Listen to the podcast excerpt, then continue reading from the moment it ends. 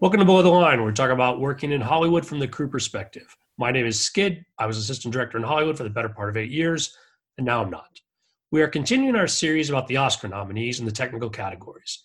Today, we're going to discuss the nominees for film editing and visual effects. As a warning, these conversations tend to wander, and there could be spoilers. Let me introduce my guests. First up, Josh Gilson. You worked on The Practice from 1996 to 2004 first as an assistant editor and then a full editor for the last three seasons. You've since left the business, as I myself have done, and you've become a lawyer, which I most definitely have not done. Additionally, we went to college together, and it's nice to have you on the show. Welcome. Great to be here. Thanks.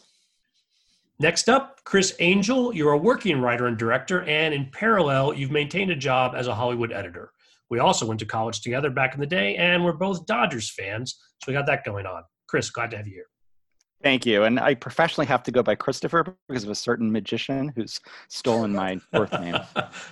you, uh, we will. So we, we, can call you Christopher on the podcast if you like. We can make. Might as well, since we're talking about film editing. You got it, Christopher.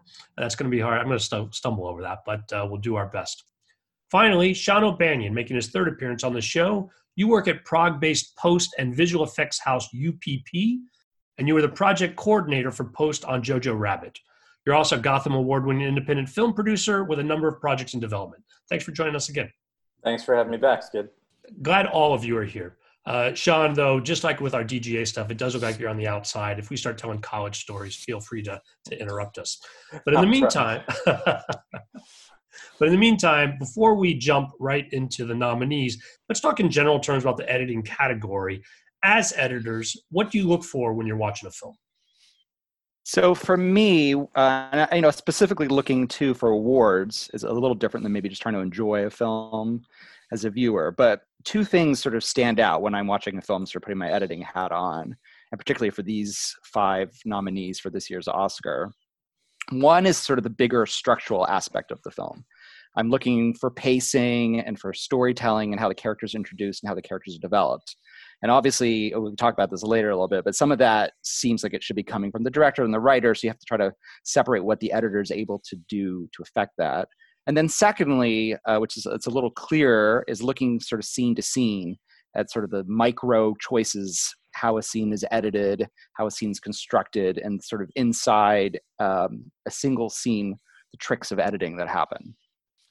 So for me, this is Josh here. For number number one, if I'm watching a movie and I say, "Wow, that was great editing," odds are the movie is shit. so uh, most of the time, while I'm watching a movie, and certainly in the case with every single one of these films nominated, I saw them well before the nominations came out, and so I was not looking at them from a "Gosh, is this editing good?" perspective. I was looking at it because I'd heard great things about the film and they're all terrific in their way. And so I'm now tasked. I, I did not go back and see them all again uh, on purpose, but also because of time cons- constraints. But I'm kind of trying to think about in similar to what Chris said, how did the editing function, given that they're nominated? How did the editing function in each of these films and in trying to select say one that were i in the position to vote would vote for i would vote for it's very ephemeral because well first of all the category is it best is it greatest achievement? Is it just an editing award? And what actually are we awarding this for? It, it's um, we could go on about that but uh, to talk about best editing is peculiar because uh, so much of editing by definition is what's not in the film. I mean you know literally what's on the cutting room floor. And so it's unknowable you know for from an audience perspective. So the question as to what i look for in in a movie as an editor i kind of think back and say well gosh in which of these films was the editing a particularly effective contributor to the telling of the story. I think it's been an ongoing theme with these Oscar episodes where even as we look at each technical category, figuring out how the efforts of one area align with and then further the goals of the film overall. Um, but to your point, Josh, I think this could be a difficult one to figure out someone on editing because of that split about what's actually taken out. When films come out with extended cuts, do you feel that the editor has a larger role on that, or is that often the director overruling an editor when those things happen? My opinion is I never watch extended cuts. I never watch director's cuts unless they're like 20 years later and represent you know the uh, resolution of some real creative divisions over the original project but basically again both from a time perspective i you know a movie gets one chance and this idea that i should go back because some guy feels like generally statistically speaking feels like oh but there should have been this it's just it doesn't float for me i would i would say that there are times where, for example, there's a Ridley Scott film called The Kingdom of Heaven, um, and it was sort of butchered up by Fox when they released it. Um, and then subsequently, they released a director's cut. It's almost four hours long, but it is a much better film than what was released theatrically. And you could argue maybe about the various versions of Blade Runner as well. I would say most of the time, it's it doesn't make the film better when they when they put stuff back in for me at least but in in a few cases you sort of say like there must have been some turmoil behind the scenes that affected the version of this movie that we all got to see. And and when they do release a different cut you're kind of like okay now now it makes sense. This this whole b story that kind of disappeared and went nowhere now it plays. So i think that occasionally that happens. Yeah, it's an interesting question, Skid, because somebody's worn three different hats in the feature film industry a writer, a director, and an editor. I really feel strongly that editors are kind of like the unknown secret, sort of like the unknown heroes of filmmaking.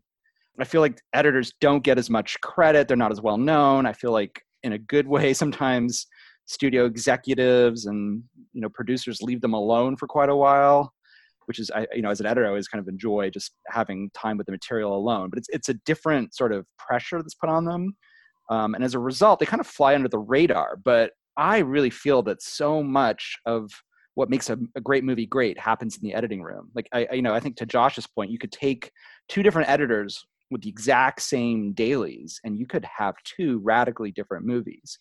Or as you point out, Sean, like you know, uh, two different directors or two different sort of directors' points of views can make two very different movies out of the same material. And so I want to propose, I've always wanted to propose this. I'm hoping somebody will hire me to do this at some point, but I want to propose a new position in filmmaking. I want to be a redditor, which is a writer editor, because I feel like so many of the writing questions that are not resolved or issues with the screenplay, the editor is the one trying to still solve those exact same questions. And so the editor has a lot to do with writing. That is, you want to rejigger your title, or you want to functionally change what you do as an editor. I want to functionally. I want to be both the screenwriter and the editor on a feature. I want to see what that experience would be like, not the director, because I feel like when I direct, it's very hard to edit properly because I'm so emotionally involved with the scenes and the way I was trying to direct them that it's very difficult to step back and edit. But I think you could be a writer and then take that material and still have the objectivity needed to be a really good editor as long as you have the technical skills to do it so i want to create this new position where you do both of those things I think it, it does it, it does exist in reality i think right? They call them producer writer editors so they combine it into predator. Um, that's in reality tv i found that but yeah, i've never seen yeah. that in a feature very much or very like there's probably a couple examples but very few so there's certainly director editors um, but I, I agree. I do not know of any writer, non-director editors. Well, and I think you'd have a hard time finding a director that wanted to fit into the middle of that. As far as taking your material, like they're gonna churn it out and then have to give up all creative control for when it gets to the edit side. I give it back to the writer at that point. I think, uh, well, you, you, know, find the partner who's going to do that with you, Chris. We'll get a bunch of those going, and then maybe we'll get a new category on it. But speaking of the categories, let's go ahead and turn our attention to this year's nominees we're going to start with film editing. Let's talk about them in turn. First up, Ford v Ferrari. The nominees are Michael McCusker and Andrew Buckland. So I'll jump in and say that this actually was one movie con- that, that I both liked. And contrary to my initial uh, position, um, I said, oh, this is going to get an editing nomination. And the reason was, and I, sorry, this is going to sound very reductive, but all those mini sequences of gear shifts was like, wow, they've got lots of different ways of showing gears being shifted. And, eh, you know, it kind of, there is a, a degree of creativity that goes into little repetitive details like that to keep them from being, you know, just like placeholders. What I will say about Ford v Ferrari versus the other ones in these categories is I personally have a bias as brilliantly edited, as fast paced, action uh, sequenced films not that the entire film is that way, uh, go, there is, I think, a misconception about editing being better when pace is quicker or when there are more cuts. Quantity does not equate to quality. And again, not saying that Ford v Ferrari is not a very well edited film, it is. But my appreciation for this film's editing had much more to do with the fact that it presented, in, in addition to the human scenes, a great many scenes where there was a great deal of high octane, so to speak, action going on. And to me, that's just not as subtle a challenge as uh, those presented by some of the other films. So while I really enjoyed the film, editing was terrific. It wouldn't have gotten my vote for whatever that's worth. I would I would sort of tend to agree with you, Josh. Like I, I think I found it a pleasant surprise. And again, looking back at sort of the two things I look look for in a movie when I'm looking at editing specifically. And, and unlike you, Josh, I actually did watch all these movies after I knew that we were going to do this podcast. So I was kind of really looking at them with a critical eye, saying like, what would I vote for if I was in the Academy? Um, but I agree. I mean, I think the scene to scene work, like the within scene work of the car racing and the tension that was created through editing was amazing. I mean, technically, this movie was flawlessly done and beautifully edited. Um, and I agree with that bigger point too about I think it's it's very easy to be reductive and say, okay, what's the number of edits? Like there's a there's a ton of edits in this movie, so it must be really well edited. It's an interesting question this year because of the one movie that was not nominated for editing, but there was actually like a campaign, I think probably by its publicists, to get it nominated. I found it kind of ludicrous, which was 1917, mm. which is famously meant to look like it's all one continuous shot, and there are some hidden edit moments in it. And I'd seen an article in one of the trades where they were pushing it to be nominated in the editing category. And I was just like, that's ridiculous. You know, it only has five edits. And while those were done well, it's missing the second aspect of film editing that I really love. And I think it's super important, which is within a scene, how are you changing the performances and the pacing and creating tension within a scene? I mean, just the editor was not able to do that. So to me, it was just, you know, it had 50% of it, you know, in terms of structure, it was obviously well done and well, very cleverly edited, but the, the 50% of scene work was not there. In Ford for v Ferrari, it really was there. I, I would say like the one thing I would criticize about it is on the bigger structural level. I felt, I don't want to give anything away here too much, but I felt like there were three endings to the movie and it, you know i was really on sort of the edge of my seat because of the editing for a lot of it. But by the end um, i just felt there's like one denouement too many um, happening. And so again I, I, kind of feel like that's one place that maybe it, it, didn't quite live up to my my hopes for the editing category. So Ford v Ferrari is interesting because we did do a podcast about the movie uh, in late December, and they shared the story about putting those scenes together with footage from multiple locations and being very specific about what was going to be shot and how it came together. And you also talked, Chris, about the story about uh, folks pushing 1917. Do you think stories like that about what happens behind the scenes do help to push certain films into contention or to keep films out based on what people hear, the degree that these stories make the popular press? I have very strong feelings about this. I hope I can say it very simply. So I actually, you know, looked at the, the Oscar scorecard. That is the films that got, say, in this in Variety's case, two or more nominations, and there were 17 of them. I, I believe that all of them have been nominated for best editing.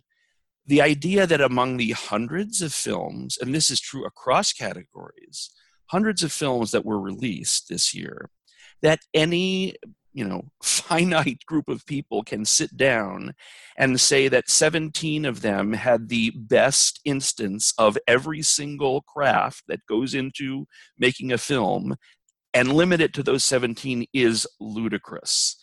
There is so much about perception and oscar campaigns which is pr and best editing since that's what we're talking about the idea that you know the other what you know 283 movies that came out last year somehow had worse editing than these five, it's absurd.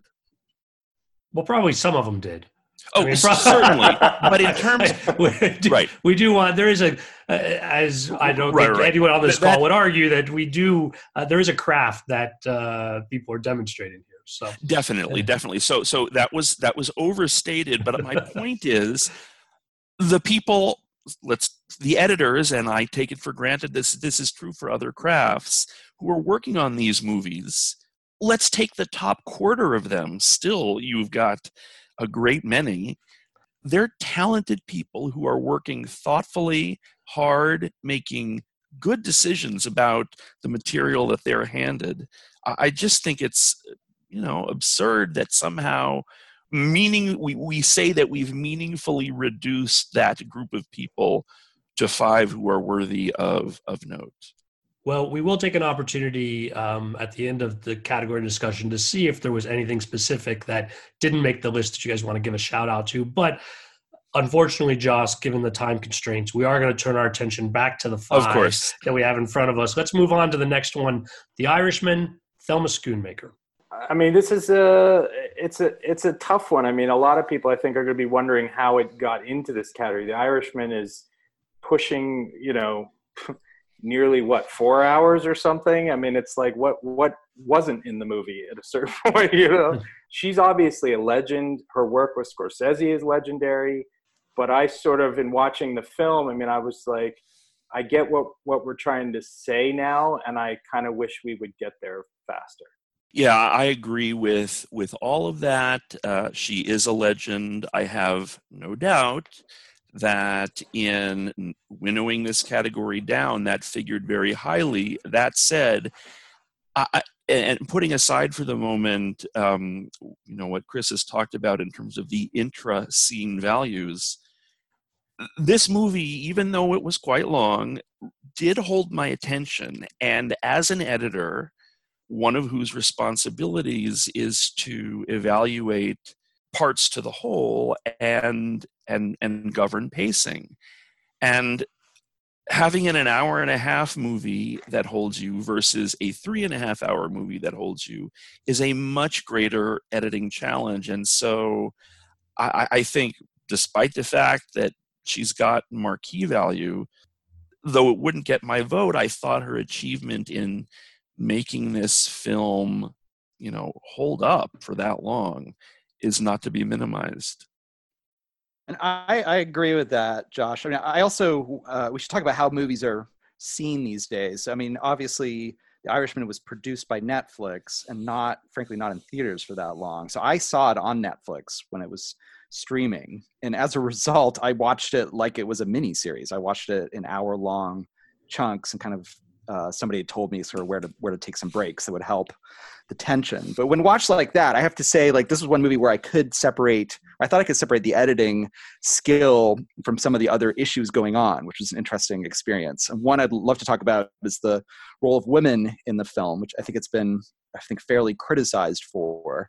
Anna Paquin's character, who plays Frank's daughter, and then there's a younger actress who plays her earlier has it's a sort of very important role story wise but has incredibly few lines and i found it really interesting because i actually got a lot out of the anna paquin relationship to the other characters even without her having a lot of dialogue a lot of screen time and i actually sort of looking back at that i really feel like the editing helped create a relationship in a way that um, could have easily been lost so that was something not that really, did that's yeah, all really, editing Hmm. Exactly. It's all editing. So kind of amazing that she was able to create uh, a relationship and a character with very little to work with. I was, I was actually impressed by that.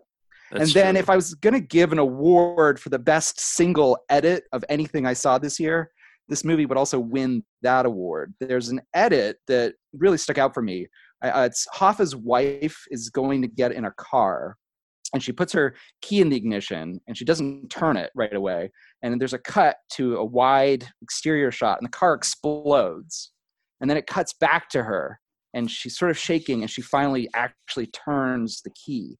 And again sort of from an editing point of view is amazing. I mean it must have been sort of storyboarded in some level because they have to shoot the car exploding. And I, don't know the story behind it because I, I try to avoid those when i'm just watching these on my own here. But in terms of like giving meaning to the film through editing that to me really stuck out because now anytime somebody tried to turn on a car and frank does it very importantly late in the movie he flies uh, to to go meet Hoffa, and he's given a car, and he goes and sits in and turns it on. And the actor, you know, De Niro doesn't do much with turning the car on, but because of the editing, I was so tense, thinking like, oh my god, could that car be, you know, have a bomb in it? So it just it created a level of tension through editing that I thought was kind of amazing. It's interesting that you that you picked that that scene though, because for me, I mean that that's the opening scene of Casino, right? Is is uh, Ace gets in his car, turns the key, car blows up and then the credits start and he's falling through the flames like a bond sequence. So i mean for me it was like okay i've seen scorsese doing this this trick to us right of showing us something and then showing us another version of it either far into the movie or right after. Um, so it ne- that never really got me in a sense but i mean I, I definitely agree with you guys that I mean, I didn't break the movie up. I watched it on Netflix as well, and I watched the whole thing in one run. And I never was like, I need to turn this off and take a break. I mean, for me, I was like, first of all, I'm watching a Scorsese movie just in my house, you know, paying my monthly fee, so that's awesome. but but secondly, like, you know, yes, I agree that it it never bored me. I just sort of I, I understood what they were trying to say, I guess. I feel like there's a theme with the Irishman this year, and that the support for Scorsese and his team as a whole is very broad, but the actual support for this is the best in any given category is proving to be pretty shallow. And I think the early awards ceremonies sort of hinted in that direction. And I suspect that with a lot of the competition going on in the Oscars themselves, that a lot of other films will will get a little more more push. And I think the Irishman might come up short. I, but we'll see. We'll see how things shake out. Let's move on to the next film on the list. Jojo Rabbit, nominated for film editing, is Tom Eagles. So this was either the first or second film that I saw of the five, uh, which is to say, it was some time ago, and um, I uh, have to say, in thinking back on the movie, while I remember the experience itself relatively well. It's hard for me at this distance, given my age, to get a really strong beat on on the editing itself. I'd be interested to hear what everyone else has to say.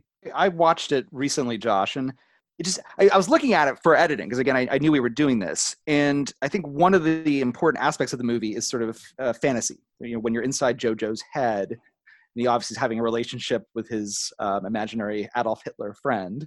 You know, it's like how editorially, how do you treat those sequences? And, and in the end, like it worked, and I thought they were they were fine, kind from an emotional level. But I was I didn't find anything um, different about how they were handled that I was looking for. They were they were cut in a pretty in the same way that the rest of the film was cut in terms of style and you know, again, some of this is outside the editor's control, but they were shot separately, sort of in these separate spaces. So it wasn't like uh, editing was being used to bring Adolf Hitler more into the world of which Jojo was living. It really seemed like it was a private experience. He would go to his room generally and have these, you know, relationships, or he'd be sitting at a table alone. So uh, so I was looking at those sequences, like they were just they were cut pretty straightforward. So I I didn't get blown away by the editing overall. I thought you know it, it worked it supported the story but it wasn't standing out to me as like the best of the year it bears mentioning i think that um, this uh, jojo rabbit and parasite just a couple days ago won the ACE Eddie awards and for those who don't know that's given by the american cinema editors which is the honorary uh, society that you know gives editing awards every year. So, you know, also given that, I was Chris going back and thinking, gosh, you know, did I miss something? Am I forgetting something? And anyway, so. Yeah, I guess I would say, I mean, I, I'm, I worked on it, so there's that. But uh, knowing the sort of, uh, you know, having seen all the dailies that were coming in and and seeing this sort of really, really heightened level of comedy and and sort of kind of heavy drama that mm. that that could have equaled either version of this movie, um, and how Tom was able to sculpt that into into what we eventually saw. Really, I think is why they probably got the Ace nomination, why he's gotten the Oscar nomination, because it's it's it's a farce. It's a you know it's it's like an old Mel Brooks kind of a thing, and the level to which you can hit those certain emotional points or humor points is is very tricky and that's um, a good point yeah that that there are you know more than most films uh different tones to different scenes and and that that call for different approaches from an editing perspective yeah yeah and i'm also uh, to your point um generally if you look at the the ace awards i think it's six out of the last 10 years the dramatic film winner took home the Oscar. Hmm. Um, so that can sometimes be an indicator, and in this case, that would be Parasite because uh, JoJo is under the is under the comedy category. Well, before we get to Parasite, let's do these in alphabetical order. Next up is Joker, and Jeff Groth was the film editor. I was I was pleasantly surprised by Joker. I mean, I I didn't know that much about it going in, except that it was quote unquote controversial. And from an editing point of view, I was I was actually pretty impressed by it overall. I felt like the editing, um, you know, there were some really interesting choices made in terms of pacing, and then in terms of helping um, create the psychological profile of the main character.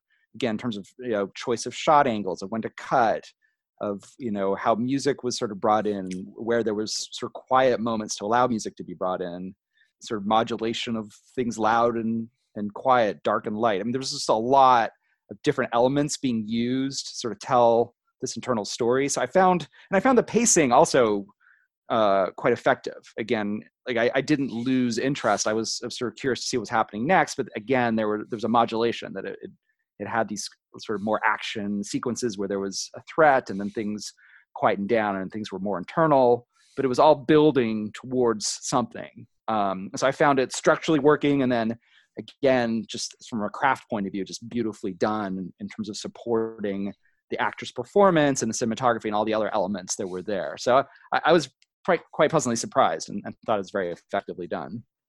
I, I, would agree. I this is the other film that I saw. I think over the summer, so it's been a while. Um, and similarly, it was a little hard for me to go back and isolate uh, the editing in, in my memory. But uh, first of all, as a film, I enjoyed it much more and admired it much more than I thought I was going to, given the reviews.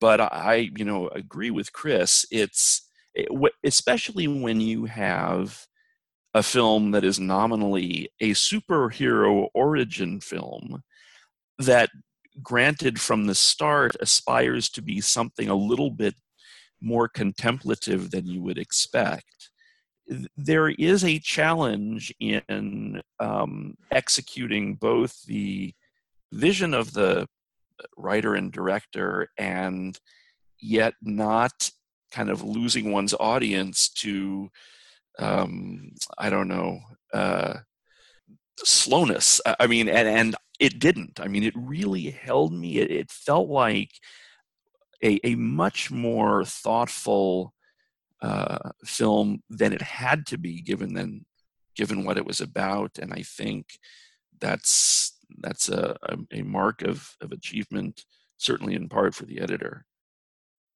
Yeah, I, I, enjoyed uh, Joker. I thought it was done very well. It's not, you know, it's certainly from from all appearances out of Todd Phillips' wheelhouse. I also, because I'm just a total nerd and read all about this stuff, I, I found it really interesting. I don't know if you guys were aware the composer, who is probably the leading candidate for best score this year, uh, Hildur Guðnadóttir, she composed all the music before they shot, and they played that music on the set. And so, a lot of uh, I'd be curious to know how doing that affected the timing of things, or for example, the bathroom dance sequence that was not scripted. That was something that he just kind of went in there and started doing while they were playing her score. And they shot it and it's a huge chunk of that movie of, of that character. So i mean i think in terms of this in terms of an oscar nomination i find it very fascinating in how that editor editor would have worked with what joaquin was giving him you know because i think he was just kind of living his own living his own thing during the making of it but i definitely you know i think maybe in terms of like flashiness that we were talking about, Joker of these uh, five nominees is probably the flashiest one that that's in the category. Yeah, it's a really tricky job to take, you know, Joaquin's um, performance and make that really shine. I mean, you could, you could, frankly, could ruin that performance by some not great editing choices, but the editor knew when to let it play out, when to cut. You know, like you said, he, really gave it a good rhythm and it makes sense to me that the music would have been playing on set sometimes because it really did feel like the elements were all coming together in terms of what an editor can control in terms of pacing and, and performance aspects so as an aside there's a really fun interview by terry gross on fresh air of todd phillips in which he discusses a lot of the circumstances that the, under which the film was made and if anybody's interested it's there I think the Joker is going to be interesting. There's obviously, as we go through these technical categories, there's a lot of opportunities for it to come up. And again and again, we're talking about real expertise in these technical areas to further the vision of Todd Phillips on this movie. And I think what's controversial for me in the movie is that I'm not sure that that vision deserves all of the expertise that is put, put behind it.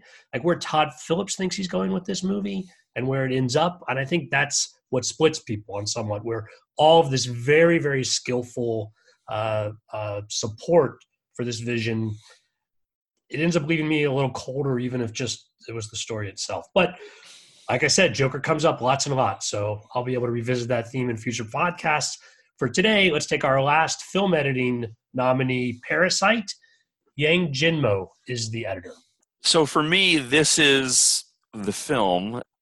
First of all, it, it is endlessly surprising just in term on a story level but i can also see uh, you know on an on an editing level to be able to get into all of these characters heads to show their relationships and uh, you have people double crossing each other and that's all well and good reading it on the page but to be able to translate those uh, kind of internal relationships power and otherwise into very an, a very immediate dramatic experience um, it, it, takes real sort of judicious choice of, of cutaways of performances it also takes place in three very different worlds. You've got the the neighborhood that um, that the poorer family lives in. You've of course got this mouth-wateringly gorgeous house where the bulk of the action takes place, and then you've got the basement and uniting all these and giving each their their character. And there are these sequences where you know like when they're hiding under the table and you're looking outside and and you're dealing with multiple levels of of consciousness of different characters on top of which you have sequences of violence it's just so varied in terms of what it requires of the editor so kind of end to end brilliantly successful for me this is the kind of movie that uh, for me i think often gets at least in terms of the maybe public perception of what editing is gets overlooked, but is is such a gem. I think I'm going to take a contrary view on this. I think I'm probably going to be in the minority in general. But while I, I really did enjoy the movie, and I like uh, cross genre movies, which this one I think falls into, where there was sort of a satire aspect to it, and then uh, a more violent, horrific sort of twist that happens, and a bit of an action movie almost at the end. Um, so I enjoyed the movie a lot, and I like what the movie's saying. I felt, and, and, again, I was watching this really specifically trying to look at the editing, so it was an interesting experience rather than just watching the movie uh, as if I was going to the theater. But I felt like I could see the gears working too much. That uh, some of the transitions that you're talking about, Josh, actually just frankly stood out to me too much, and I was getting sort of bumped out of the movie looking sort of watching the editing happen and it's interesting again it's like sometimes again what what is the raw material you're given to work with and then what what do you do with it um, a lot of it had sort of longer single takes so when he chose to make the edits obviously very important but as an overall pacing aspect i just i felt like things everything felt just a little bit too languid for me just a little too slow. I thought you could get to the destination a little quicker. And i think most importantly i feel like that transition between the satirical relationship between the two families and then the very kind of gory violent ending just it, it clanged for me. Like i i know it was i didn't feel like it was set up properly and i felt like that the the transition between them just didn't happen as smoothly as i would have liked this is one where I'm surprised that it didn't get nominated in cinematography for some of those takes you're talking about, Chris, and some of the choices about um, you know overhead shots and bringing that all together. But that, uh, but an interesting point that it is here in the editing, but not recognized on that side of the equation. Yeah, I actually liked its cinematography more than the editing. I think some of what Josh is pointing at, I would throw to the cinematographer the contrast between the kind of underworld of the sub basement apartment the family lives in at the beginning versus this beautiful um, mansion that's been made by an architect. I mean, that it's just such a beautiful contrast and shot beautifully. So the, the sort of choice of angles and the way in which the spaces are treated I, I, think I was giving that to the cinematographer and sort of unfortunately taking some of that away from the editor, not crediting the editor for how that came across in the story. That that's a, a great point, and um, I, I, did I wanted to um, mention something. This is not to gainsay anything that Chris said, but he mentioned these these long takes, and um, one of the things, one of the most powerful decisions that you can make as an editor is not to cut sometimes directors make that choice easy for you because for example you know the tracking shot at the beginning of uh, the irishman obviously there are cuts to but but for the most part you can tell that that is a shot that is meant to exist whole cloth bringing in perhaps uh, a, a, film that, that was not mentioned. Uh, as i was watching marriage story again not a film you would typically look at for flashy editing, there were a number of points when I said, and Marriage Story, let's be clear, is not nominated. I was going to bring it up later. Um, I said, wow, you know, I'm looking at backs, and they're very expressive backs, but ordinarily we'd have cutaways here. And these are very powerful editing decisions. And so I'm glad that Chris mentioned those long takes in, in Parasite, and I have no opinion on whether Parasite is an example or not of these specific decisions not to cut, but I just thought it was it was worth saying something that that can be a very powerful editing choice. I'm probably somewhere firmly in the middle of the two of you. Um, I, the film was not one of my favorites, but I think part of that was that I sort of came to it after a lot of the hype, and I was expecting this, you know, amazing like thing, and I was like, yeah, it's very well done. I've seen Bong Joon-ho's other films.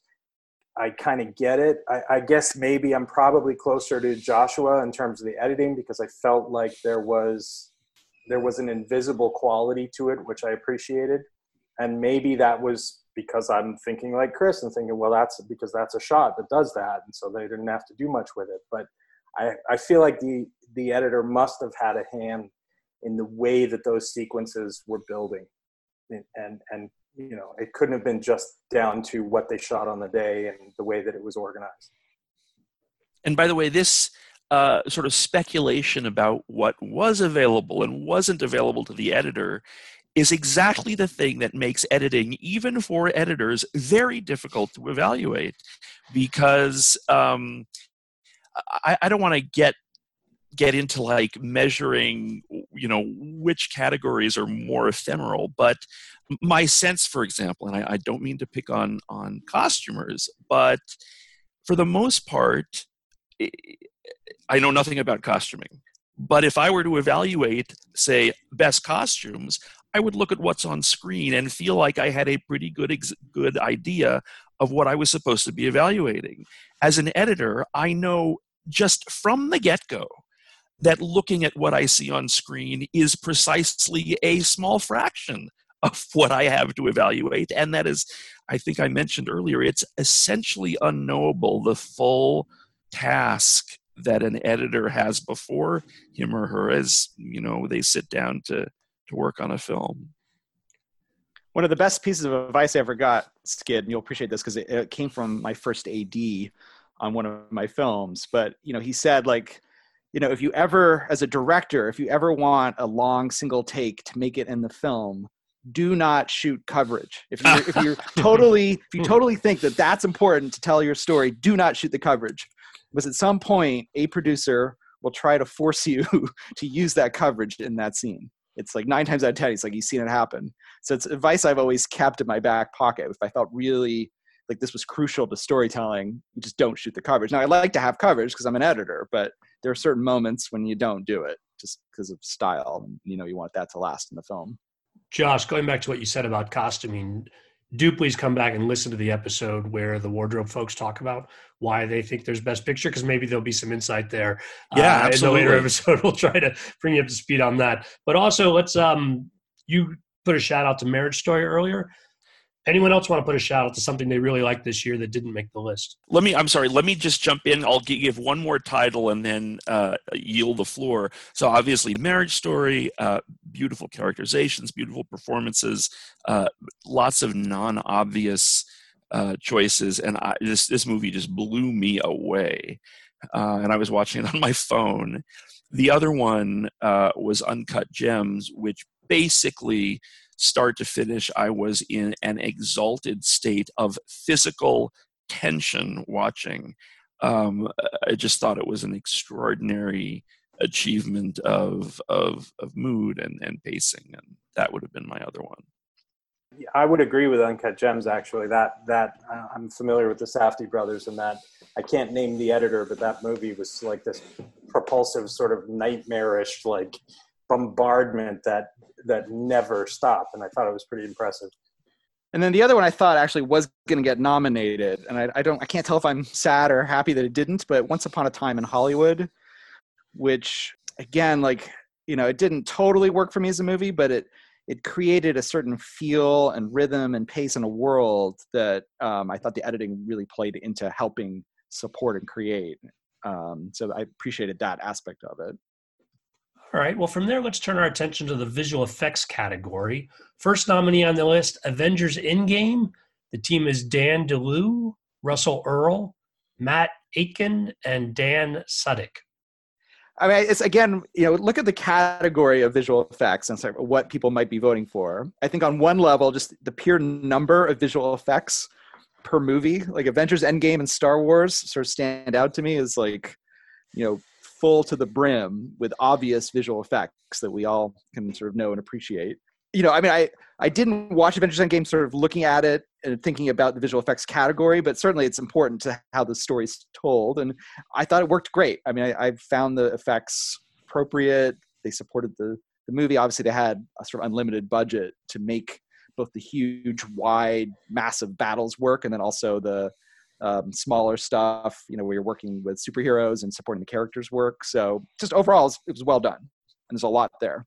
Yeah, I would say uh, obviously the category is bracketed by two very effects-heavy films, uh, Avengers and Star Wars, and in Avengers, uh, effects are front and center. They're the, in some ways, the, the centerpiece of the film. One can argue that it's actually not about very much else whether that's you know the highest use of visual effects, I guess, is uh, open to debate. Well, we know that Scorsese has opinions about it, but I do think one of the advantages that Avengers Endgame has versus a lot of even the other Marvel movies getting up to this point is that I think it is a better movie and a better story and actually has more dramatic going on where the visual effects are effective in the story rather than watching a film where the visual effects become tedious, which I have felt on a lot of earlier Marvel movies and felt less so with this. And while it's not enough of a story to you know put it into some of the other categories necessarily as uh, uh, you know best picture being the most obvious, I don't think it's going to achieve that kind of level. But perhaps this is a place where yes, the fact that they were able to do a good story and use the visual effects effectively, I, I, I think that it's got some it's got some legs here.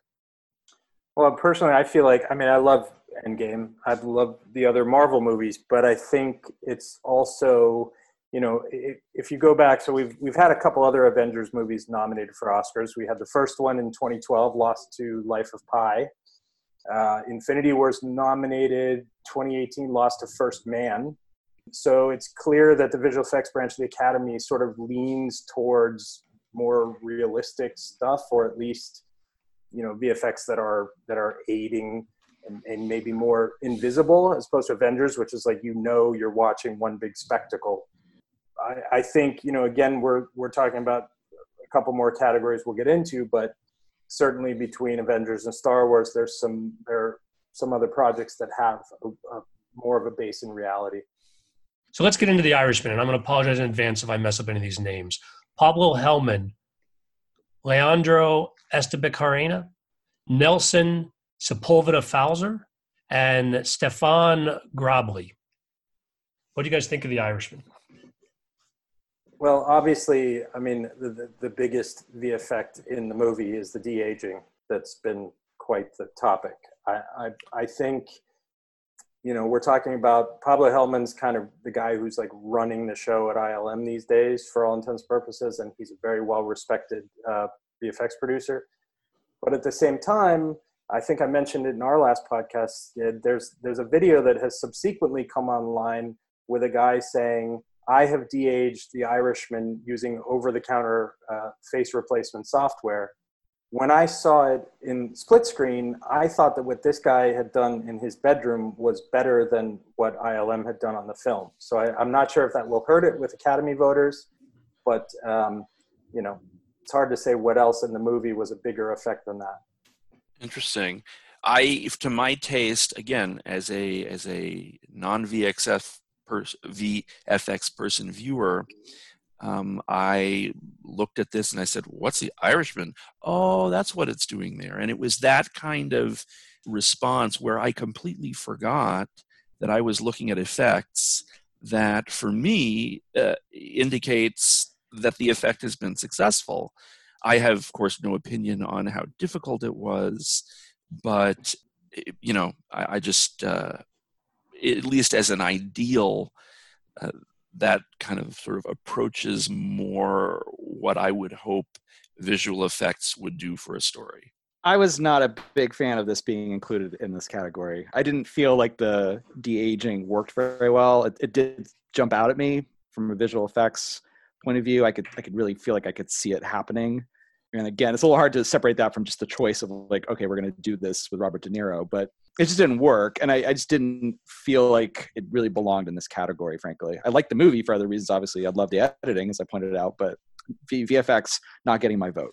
I, I feel like maybe part of the reason it got a nomination is because of the technical innovation which is to say that we've all seen these sort of behind the scenes of like avatar where they have the big face rig but uh, you know this this technology has now evolved that the actors on set didn't have to wear those or do you know the dots on the face and things like that. So i almost feel like part of this nomination is the vfx uh, branch saying like we can appreciate how you've pushed our, our our medium forward.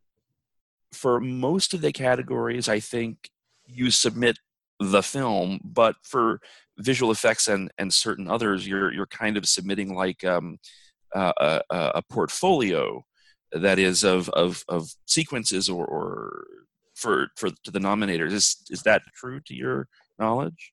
Yeah, I mean, I'm also not in the in the visual effects branch, but generally, what they're looking at, what what would be sent to them, would be a finished shot or sequence, and then they would sort of pull it out. Like as you're watching, you'd see layers lifted off of it and what was done to it, and then it would sort of snap back into the final. That you're so if it's like you know Avengers, and that's that final battle sequence. They'd pull all those layers, separate layers out, and then and then show you like here's where we put the trees and here's the ground and then here's the actors and here's digidoubles and then sort of snap it all back together so the nominators have a sense of what went into kind of creating the the final product then i feel like this is a category where the irishman would benefit from that sort of submission because given specific scenes and showing the visual effects magic that de-aged folks and if they were properly selected it would be incredible. Again i think the technology is pretty amazing. But on the film overall i think there's an area where the efforts actually do not help the film. In fact to chris your point earlier about the decision about having de niro himself play at all those different ages a lot of that you can't cover up. And so the effort to cover it up in some ways is worse than the actually just doing it and so i think it i think when people see the entire film i think it hurts its uh, contention in this category. Well, there's also sort of the cognitive dissonance that we all have because we know what these people actually look like now. We know they're 79 or whatever, you know, Pacino's 79. So when you're looking at it, your brain is already going, that's not what he looks like. And so it pulls you out. You know, you have to like take yourself away from the VFX and just watch the movie. I've also heard criticism. Again, this isn't my take per- personally, that some people feel like there's there's sort of a, a Botox effect that the de aging, you know, going from older to young, really mutes the expressiveness of some of the faces. Um, that's one thing I've heard. I, I, just want to add one thing too, which is that for me, the best de aging that I've seen yet was the opening of Guardians of the Galaxy 2 when they de aged Kurt Russell.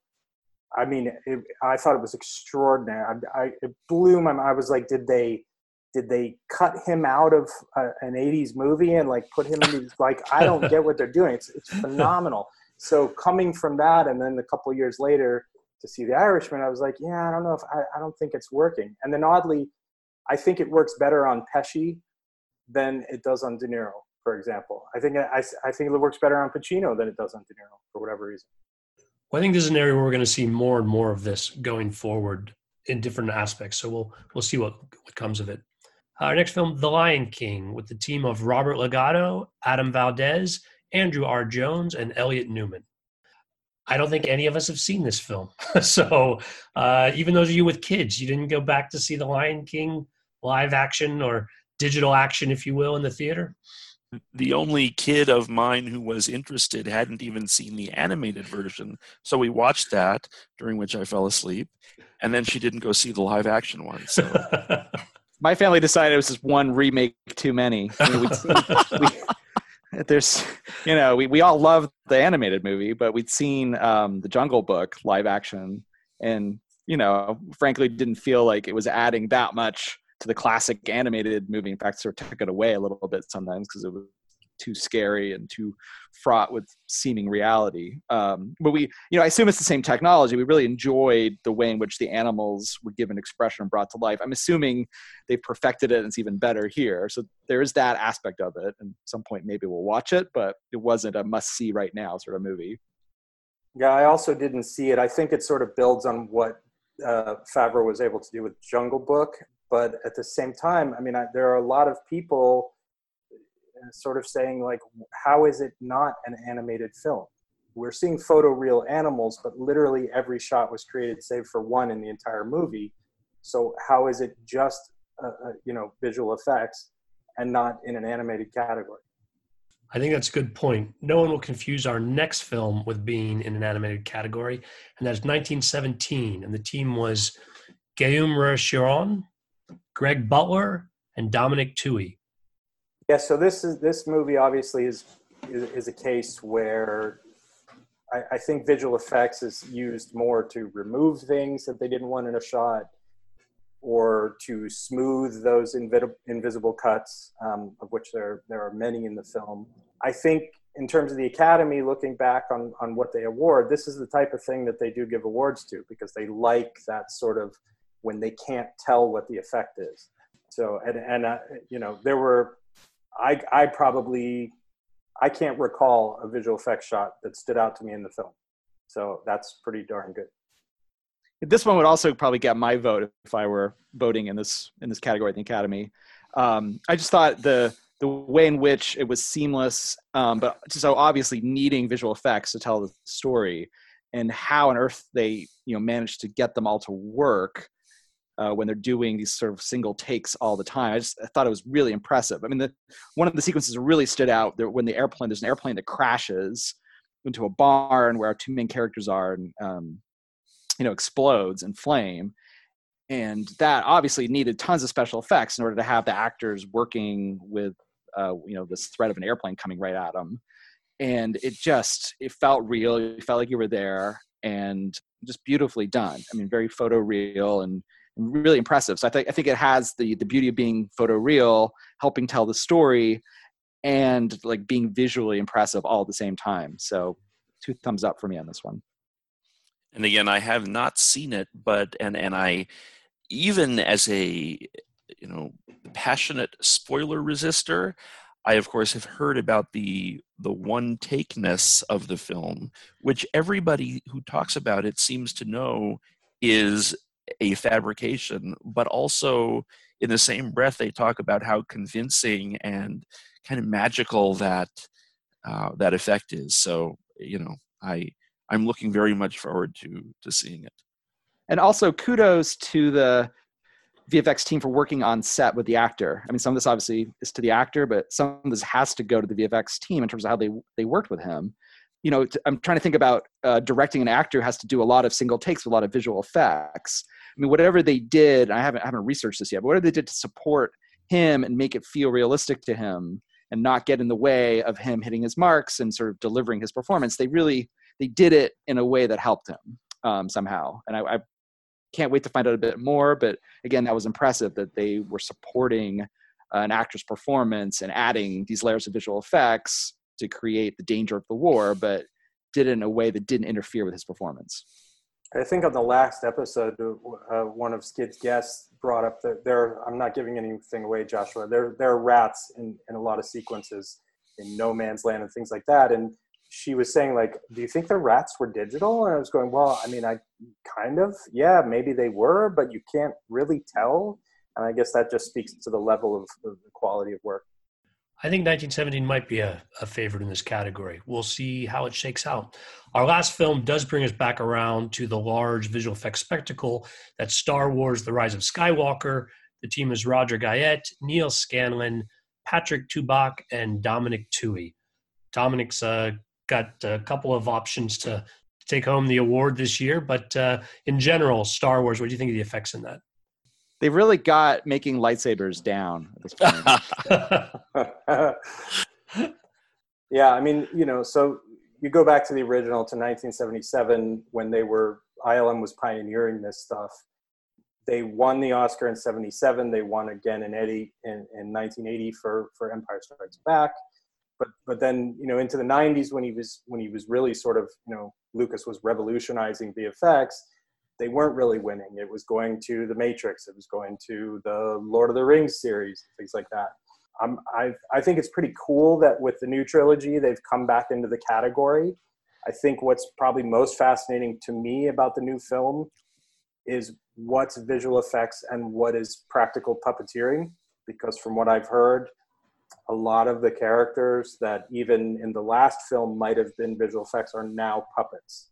And, and where that line is, I'm not sure. I haven't looked at a lot of the, the materials, but I think that's pretty fascinating. I don't think, again, as we've sort of gone through these, I don't think Star Wars is going to win this category, but I think it's pretty cool that 40 years later, whatever it is, they're they're still in the game for for being as good as they are. I'm glad that Sean brought up the issue of puppetry because for me, for this film, everything was a puppet. I, I'm not a huge fan of this movie, and I think the the visual of there was some uh, very arresting visual images, but again, you know, that's just about for me all the movie had going for it. It's certainly in terms of like just the scale, the effects. I mean, it's you know, it's a space opera, so they're huge um, and uh, again just obviously tons of resources behind it incredibly well done. So you know I, I, enjoyed the visual effects. I thought you know they were effective and appropriate to the film. Um, i think sean's point is very well taken. It's like you know if i'm looking at these movies and trying to say like okay what is actually breaking new ground in the category here, probably not the movie that I would vote for, just because it, you know, it feels like there's incremental improvements on what's gone in previous Star Wars movies, but you're almost a victim of the fact that they do this every couple of years or have done this every couple of years recently. They can make these big space operas. Well, what about films that didn't make this list? Does anybody recall anything else from the year that uh, is not here? no, I mean, I, I, you know, I know that Sean worked on this, but I mean, Jojo Rabbit's visual effects, I thought, you know, were actually, again, an interesting add-on to the story. So that that one stood out as, as helping create the world the filmmaker wanted. I'm curious to what degree that visual effects played a role in, say, John Wick Parabellum, which mm. I hmm. thought was an excellent film, but early in the year, and obviously a sequel. Um, but so what? And is it just a failure of marketing on their part, or can a film like that not break into Oscar consideration just because of its subject matter? I mean, I feel like to some extent it's it's whoever the the representation is of these people not sort of putting their work forward. If you look at Parabellum, the sequence with the samurai swords, and when they're like breaking the glass to grab these weapons out of a cabinet, everything that they're grabbing in that sequence is not there. They're grabbing, they're grabbing air and pretending to wield it at each other. It's hugely impressive. The, the motorcycle sequence on the bridge. I mean, I'm sure there's tons of VFX in there. Um, so yeah, I mean, I, I, I probably would have subbed that in instead of the Lion King, not to take away from their work, but again, I I almost prefer when VFX is not the story, but but an aid to the story and sort of underneath things and you're not quite aware of what what you're looking at. I do think there's a genre bias in the academy or at least i project there being one into the academy where they do prefer more weighty serious subject um, you know certain dark comedies have done well over the years but this this sort of like you know historic epic feeling movie you know is what i imagine the academy liking and i just think that the john wick series has a genre issue with the Academy that they would just look at it and say, oh, it's it's kind of it's a genre movie, so we're not going to nominate it. And I think yeah. that could bleed over into even into an individual individual category sometimes. Definitely, I would agree with that. All right, guys. Well, we'll see which way the Academy goes. Won't have long to wait. Thanks for joining today's guys. It's been a lot of fun. Thank you. It's great. Thanks, Skid. Thanks for having us, Skid. Listeners, I welcome your feedback. You can email skid, S-K-I-D, at belowtheline, one word, dot biz. That's B-I-Z. If you visit us on iTunes, please leave a rating and a comment. It really helps us reach new listeners. And if you're on Facebook, you can find photos and other behind-the-scenes materials at Podcast Below the Line. Finally, you can follow the podcast on Twitter and Instagram. It's at Pod Below the Line. Thanks to Curtis Five for our music and John Wan for our logo. The logo is available on t-shirts, mugs, and stickers at redbubble.com. Listeners, thanks for following us. We're still working through the Oscar nominees, and the next episode will be available very soon.